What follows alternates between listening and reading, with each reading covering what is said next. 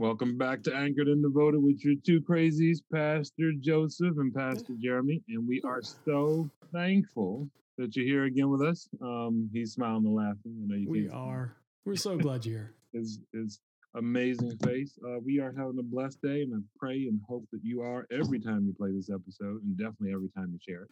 Um, today is a continuation of a truncated episode on leadership, but now we're talking about serving and being a servant leader and the whole idea of um, servanthood uh, as uh, something that we are called to do. Um, random fact, Jeremy, over 309 times, or it is 309 times, um, serving is mentioned in the Bible, um, which is to me pretty impressive considering um, that's almost enough uh, opportunities to read about serving to cover the entire year. Um, I mean, if you I assume those are all talking about why people should be serving me. I I truly doubt that. I, I, I truly doubt that, and that joke is based off of the last episode. Please go listen to it, and then you can come and stone him. That's right. and um, when we think about serving, though, um, you know, I know last time we talked about Jesus and um, his willingness to Mhm. um, as a leader, humble himself and serve others.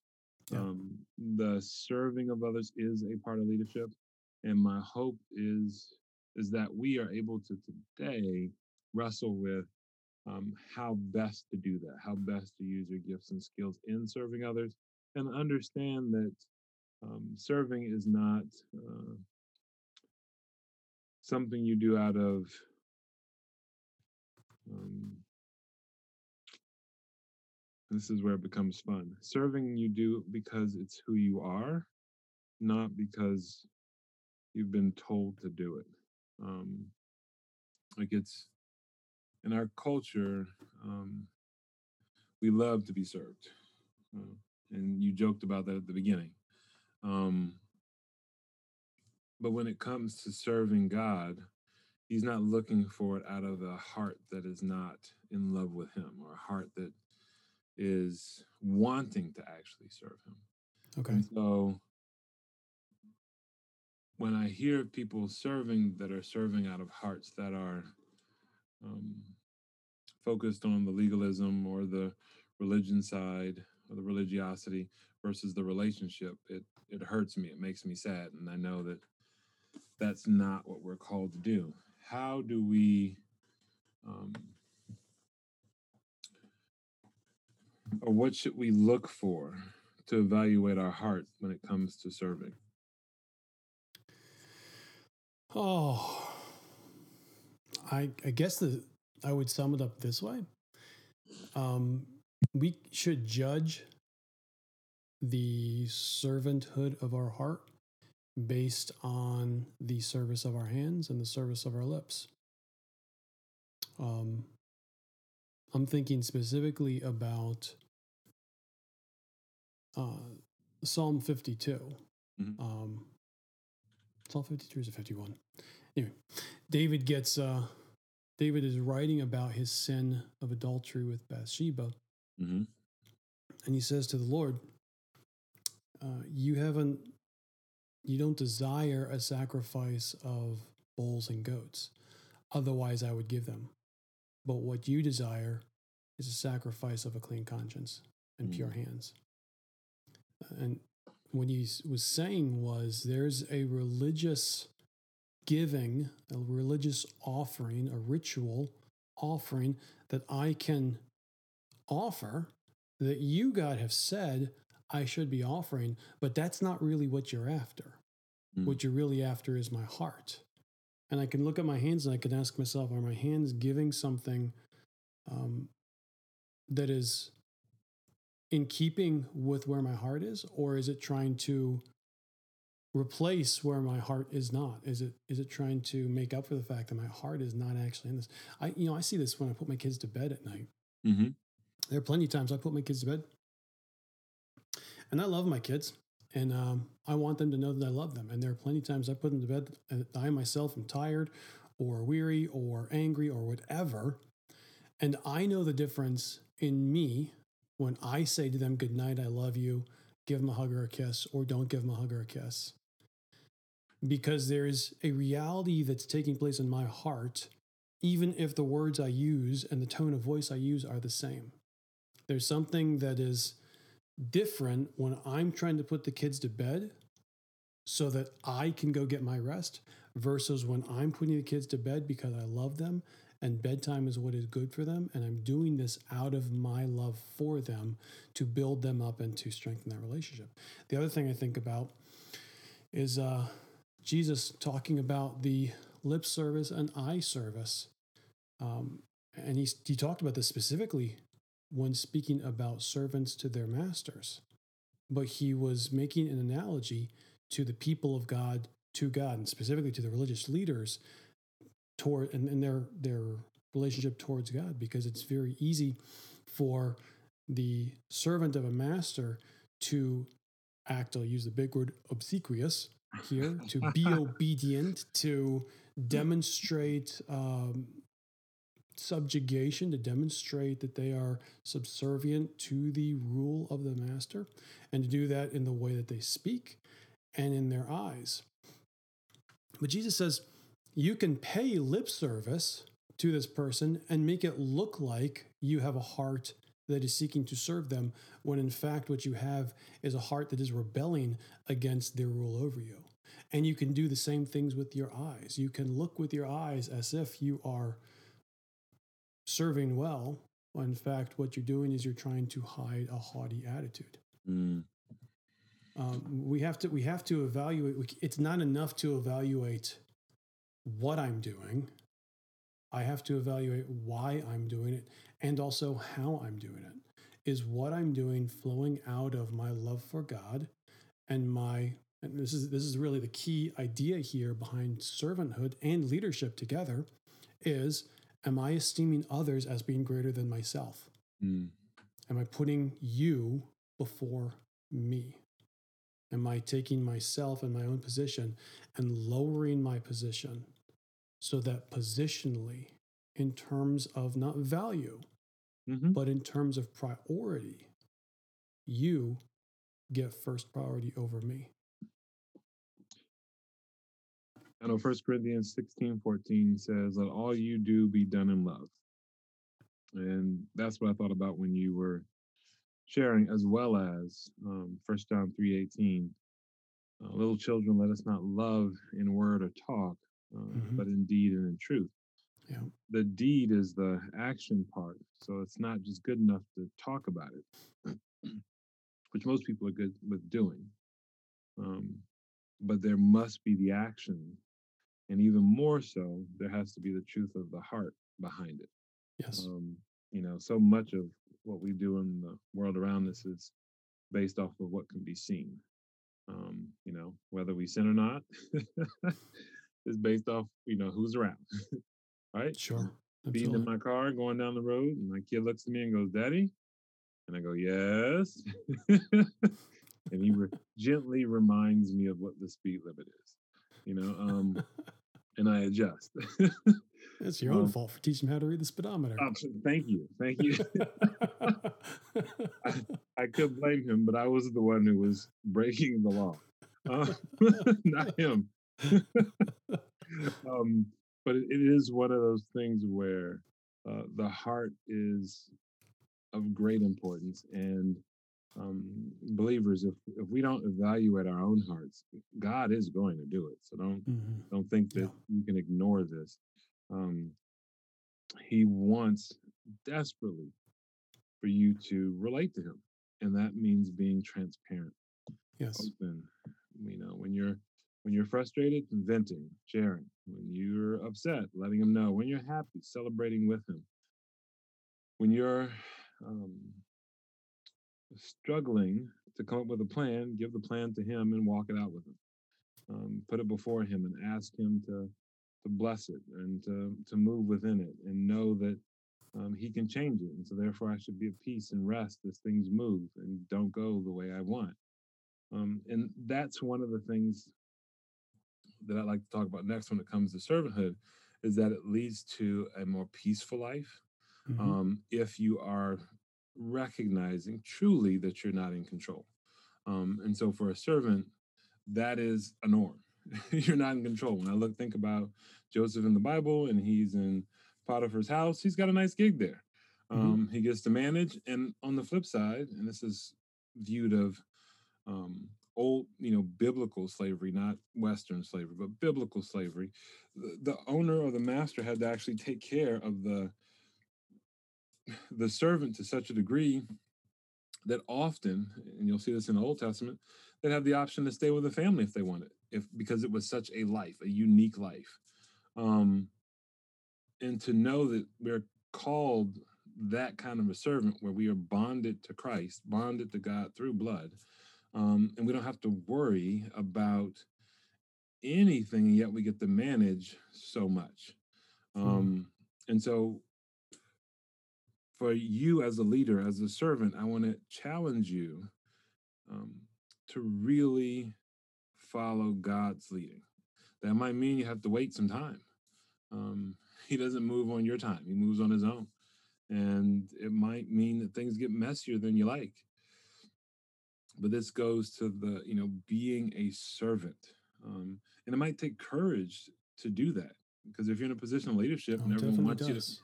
make a decision quickly and you're waiting for God, um, you got to tell people to settle down um, and, and let them know, you know, what's going on, that this is that moment where you're doing the good thing.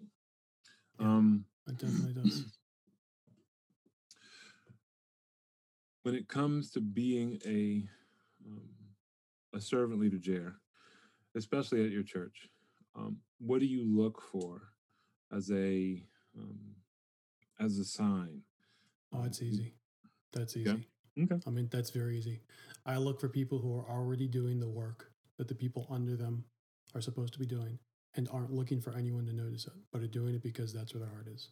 Mm, For we haven't said this specifically, but for me, servanthood and sacrifice are almost synonymous. hmm um, the the best picture of this really is Jesus. We see this um, in the Gospel of Luke. Luke, no, Christ the ox. That's uh, I forget which Gospel that is. Anyway, I believe it's Luke. Maybe that's the eagle. I don't recall right now. No, the eagle's John. Yeah, it's Luke. Okay, so in in the Gospel of Luke, Jesus comes and he- what he's demonstrating, what Luke is demonstrating through that gospel, is Jesus came as a servant. Mhm. And the way he demonstrated that was through constantly sacrificing. He was using, I'll define sacrificing this way using your life, giving up your life, your power, your strength for the work of other people. And ultimately, that's going to be for the work of God Mm, but subsidiarily for any of the people that God has called, created, and made. You're sacrificing for them. This is what Jesus did. He stepped out of heaven, sacrificing his position. He stepped out of the power associated with being God, sacrificing that power. He took on the form of a child, sacrificing the authority. He made all these sacrifices, ultimately leading to the cross, where he literally lays down his life sacrificing, giving up his vitality for us, for our sake, and out of love and obedience to the Father. And he gets up about three days later and says, Now, your turn. mm. And we say, Okay, well, great. So when do I get to rise? And he says, "Eh, After you die. No, no, no. Jesus, I don't think you heard me. I want the glory of the resurrection. How do I get there? Minus the can we can we skip past? I mean, you when you say I need to die, you mean that like metaphorically, like I need like on Lent, I need to stop eating Swedish fish for like a week, right? That's what you mean, and then I can come back from that three days later and be like, boom, raised with Jesus. And uh, you know, uh, I'm being silly, but I'm also not. Mhm. Jesus says, No, no, I called you. The servant is not greater than the master. If they hated me, they're going to hate you. If they killed me, they're going to kill you. Get used to it. Wrap your head around it. You're going to be hated. You're going to be killed for my sake. Mm. And I'm calling you to that, to give yourself willingly to that for the work that I have called you to in the Father.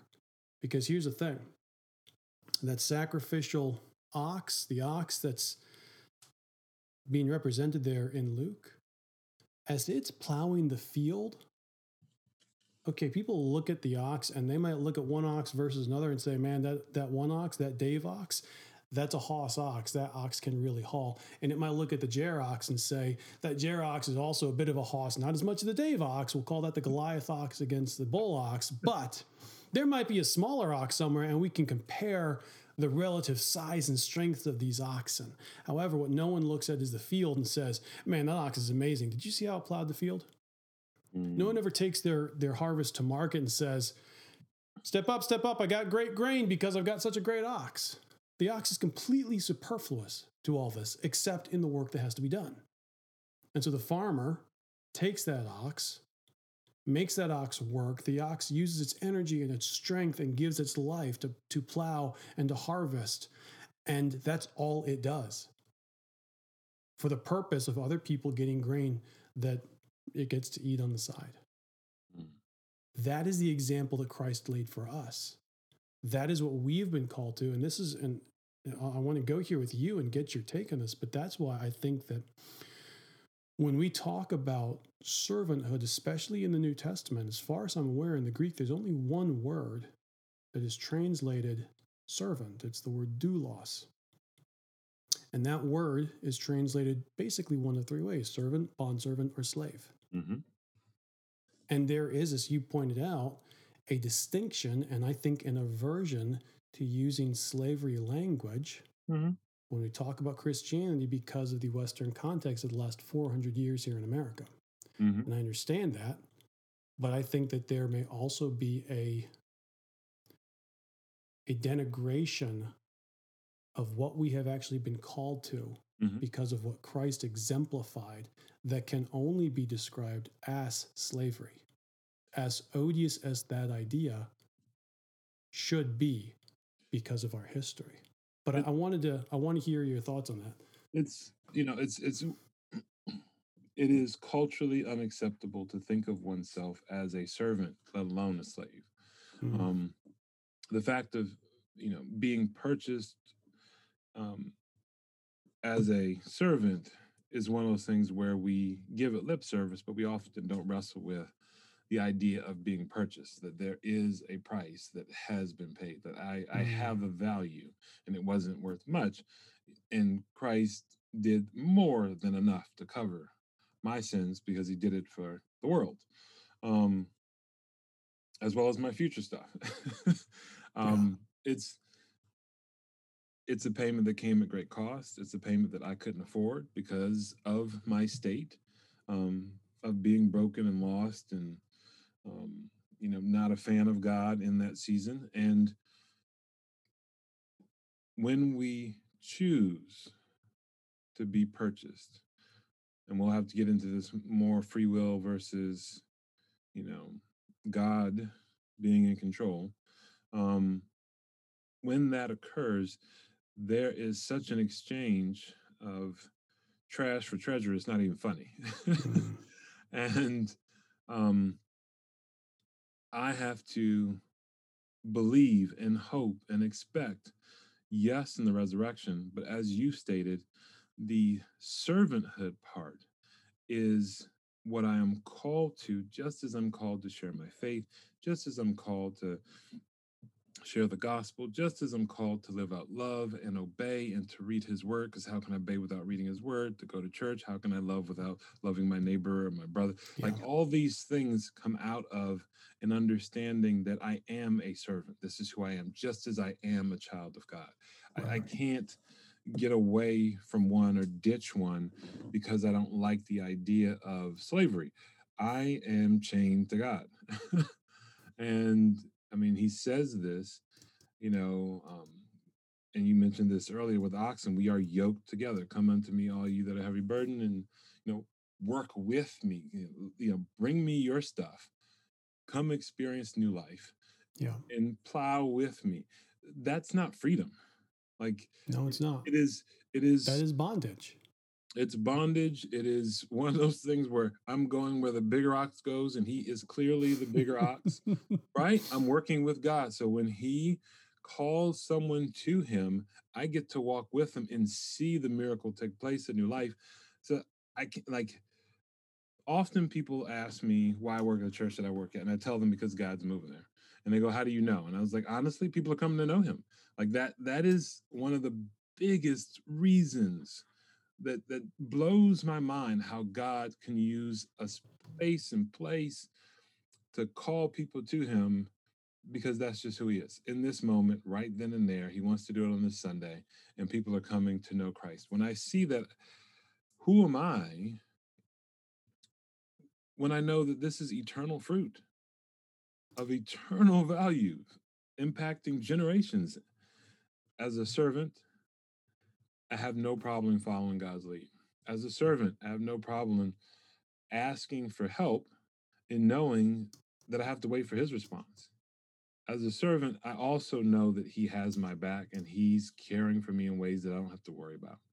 Yeah. And that that is different than me trying to lead my way out of it or trying to tell God what I need him to do or giving him my laundry list and calling it prayer when in reality I need to take my desires before him, yes, but don't think that he has to answer your desires in your way because if your heart's off, and scripture makes this abundantly clear, then your request is off. If your request is proper and just and in line with his will, then he's happy to honor it. You still Yeah. need to make the request, yes, but this is how it works in being a servant. He's the master. He's the one who examines the heart and says, you know what, Dave, that's a good request. I like that one. We can honor that. Or no, I have something else going on and that's not a good request. You know, I, I see what you want, but the reality is, is this is better. I have something better. I will walk with you. We're going to journey, and then you're going to see you actually should ask for that better thing. Mm. Um, you don't even know what you don't know, but no, I've got you. So just keep journeying with me, and you'll experience the best life as you follow the leading of the Holy Spirit, as you embrace His Word, as you live out love and draw closer to God. Um, it's being a living sacrifice is not a party. Um, and this gets back to coming to Christ.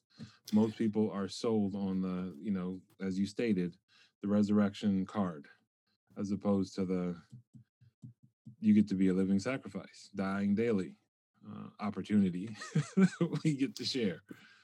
Um, maybe but- maybe this is controversial, Mhm. but as you say that, one of the things that, that I think is missing in our conversation, wider conversation here, is the idea of bondage Mhm. necessarily carries with it an almost absolutely moral negative connotation. It does because you're assumed to be, um, um, and this Well, is I- I want to challenge that. Well, we should. Um, You're assumed to be slower together when in reality you are made stronger together. Um, Mm, You know, like it's there. It's our culture encourages a, um, very self-reliant focus yeah, for sure. um, it encourages this pull yourself up by the bootstraps mentality, which is just a straight lie. Like it's a like if you go back and look at church history, look at American history, no one did that. Uh, no one did that. Like no one pulled themselves up by their bootstraps and did it themselves. They all had help, um, and even if they didn't think they had help, God created the world. They had help. Um, they didn't make anything out of nothing, and you know they made it out of something. So it is better to be together. I know, honestly, that's one of the reasons why I wanted to do this podcast with you was for t- the together part. Mm. Um, you I know, appreciate that, man. well, it, you know, it'd be easier for both of us to do it separately. Like we could each, you know, whenever you're fun, though. No, as well as we wouldn't sharpen one another, Yeah. and that I think is part of the bonding process, the expectation that God has within relationship that it's not a weakness, but it is a strength to, you know, address those areas that are only going to be challenged as we um, engage with one another, right? Mm. The enemy's not going to um, in, help you get stronger in your areas of weakness. The enemy's just going to slay you there. That's all.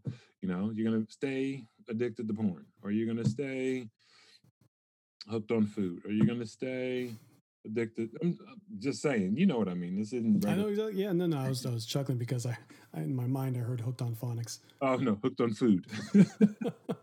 um, but it, it is um, it is within family as you move deeper into the levels of communicating that you're able to push for that better of the other, your brother, your sister in Christ. That is a co-servant. Mhm. Um, there's no reason to fight over position. Um, everything's been done. Like there, there is no um, lack of work, so I don't need to jockey for like really like you. There's tons of work to be done if you look around when it comes to the eternal stuff of loving other people. yeah, Um, yeah. There's no you know there's a drought i mean there's we talk about the drought in the midwest we have a drought for love and we sing about it we got the words um but the actual doing and the heart behind it the truth is lacking um yeah. One of the things that you're saying is uh, that on a dog sled team, um, all the team except for one has a really terrible view. pretty much Think about that, listener. Think about that. There's only one alpha dog. So, um, well let's let's talk a little bit I about that yeah, go ahead. so um, I mean, I can take this in in three different directions now. You go ahead. Well, part of dealing with the mess of the world, Yeah. um, talking about who we're following as far as if you're chasing behind others instead of walking with God. Colossians chapter 3 makes it clear that when You- we. you're stealing from me, man. Oh. okay, okay. It's my turn this time. Do it, do it. mess you up. You can do 317 and I'll do 324, but 324 is pretty clear that our I was start with 22. Oh, okay, so you can you can be in between then. So Yeah, there you go. 24 is very clear on where your inheritance Mhm. lies and who your Lord is. That's exactly. And that we are called to serve Christ. That's exactly um, it. And so if our inheritance is with him and he has the he has given us great love, then why am I being distracted by the silliness around me? Um or the you know I need to stay focused on serving my Lord. that word Lord means he's your master. There is no sanitized way of saying that. Lord, when you cry it out, Mhm. means the one who is in complete charge, not Yeah. just partial or over certain things. No, he is the ruler of your life. Yeah, Every well, step you- you take. dictator would be the right word. Correct. He is Hopefully benevolent, but dictator. Correct, like complete rule. Therefore, know that his heart full of love is one that you can embrace and engage daily. And he has your inheritance. So you need to focus on that Yes. eternal stuff, not the today stuff. When you're serving, and that's what Jesus did, as Jared shared last time about the washing of the feet. He knew his disciples, and he Mhm. knew they'd be wandering, and he also knew that there was some temporal work as far as the washing of the feet, but then also eternal work that, that they needed to understand as far as your heart's clean, but there's some other stuff we need to get rid of Right. like you need to remove some things there's some things you need to address i'm addressing them from my side but if you go back out and wander around in the world and pick up some more dust you got to come back and do it again right we, we need to make sure that we are staying set apart holy um, for the god who is amazing Mm. Yeah. go for it I, I said dictator a moment ago. I want to change it. It's not dictator, it's monarch, literally meaning one ruler. okay i like and that the too. problem the problem is that uh, we also want there to be a monarch. We just want that monarch to be me. Yep. And, and you want that monarch to be you. And we are constantly at war with each other because we want to be the monarch, and we're at war with God because we want to be the monarch. And either we can embrace his monarchy and trust his love, or we, out of fear, are going to constantly assault his kingdom, trying to tear him down so that we may be the monarch. Now, I said a few minutes ago that there are you know, at least three different terms that English words that are translated from the one Greek word, and they can be slave servant or bond servant.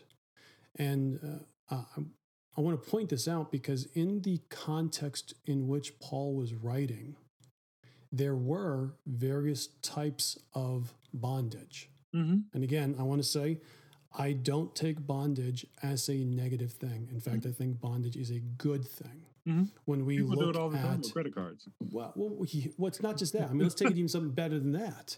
The way we get heat and light from the sun, it's the molecules become bonded to each other in the process that takes place in the sun. As atoms are colliding together, they become bonded. Energy is expressed, expelled. We get heat and light. When we take a rope, we can see this in Ecclesiastes. A rope of three strands is not easily broken. Why not? Because it's not three stands, it's three strands standing in parallel, but they are woven together in bondage to each other. A husband and wife get joined together in the bonds of marriage to create one new person who can better dis- declare and, and express the glory and the mystery of Jesus and the church. Bondage is a good thing when it is done the right way. Now, with that said, in the context in which Paul was writing and in the ancient world, there were different levels of bondage.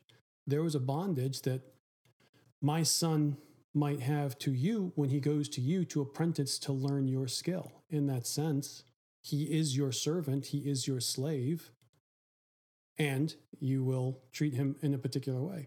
That is very different, perhaps, than if I'm a different tribe, your tribe comes and conquers me, and you take my child and myself as slaves, uh, booty of conquest. It is also different if I have reneged on a, a business deal, I'm now in debt and I'm sold into slavery to pay off this debt. There are different types of different levels of bondage, but Paul responds to them all the same way. And this is what he says in Colossians 3:22 he he says to the bond servants, he says, slaves, obey your masters not in lip service, but in everything you do, serve your masters the way that you would serve Christ, because it is in fact Christ whom you serve. And we know that we will receive our inheritance and our reward from him. The reason I'm saying this is that going back to the example of the dog sled team, there is only one lead dog and all the other dogs are tied in and they're pulling and it's very easy for the beta dog and the gamma dog to start bickering over who's going to be pulling and who's more important. I, it, it's not necessarily difficult for me to love the fact that i'm in bondage to christ. It gets harder when i'm in bondage to christ's servants and we start bickering over who's stronger or who's better or who should or who shouldn't and all the other things. And I see this the most clearly with my kids. I'll give one of my kids an instruction. That kid will disobey my instruction and turn to one of his or her siblings and start giving that child not just an instruction, but chastising them for not doing something that I never told them to do.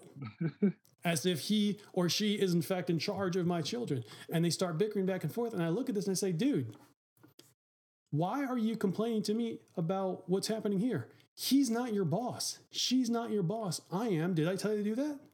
Then let it go. You're free to obey me because you're my son or you're my daughter. You're free to follow me because you know I love you. And yes, when your sibling starts trying to exercise authority over you that is not theirs to do, it's going to chafe. It's going to make you angry. And you can either choose to engage with that and see who's going to come out on top, or you can remember one thing it is the Lord Christ you serve. Mm. And, and really, what what's in my mind here as I'm thinking is practically, as believers, how do we walk sacrificially with other fallen believers who are, you know, who are screwing up? Who maybe through no fault of their own, maybe through malicious conceit and selfishness and pride and envy and arrogance, they're making all of us trip up. And we're suffering as a result of what they're doing. How do we, at that point, walk in servanthood and in sacrifice when it'd be much easier to cut that tether and let them jettison or go find a new pack to run with? Mm. I think the answer has to be. In whatever place you find yourself, know that God has put you there. And it's to Him that you're responsible, not to the people that you answer to in whatever circumstance you find yourself, but to God Himself. And He will reward. Amen.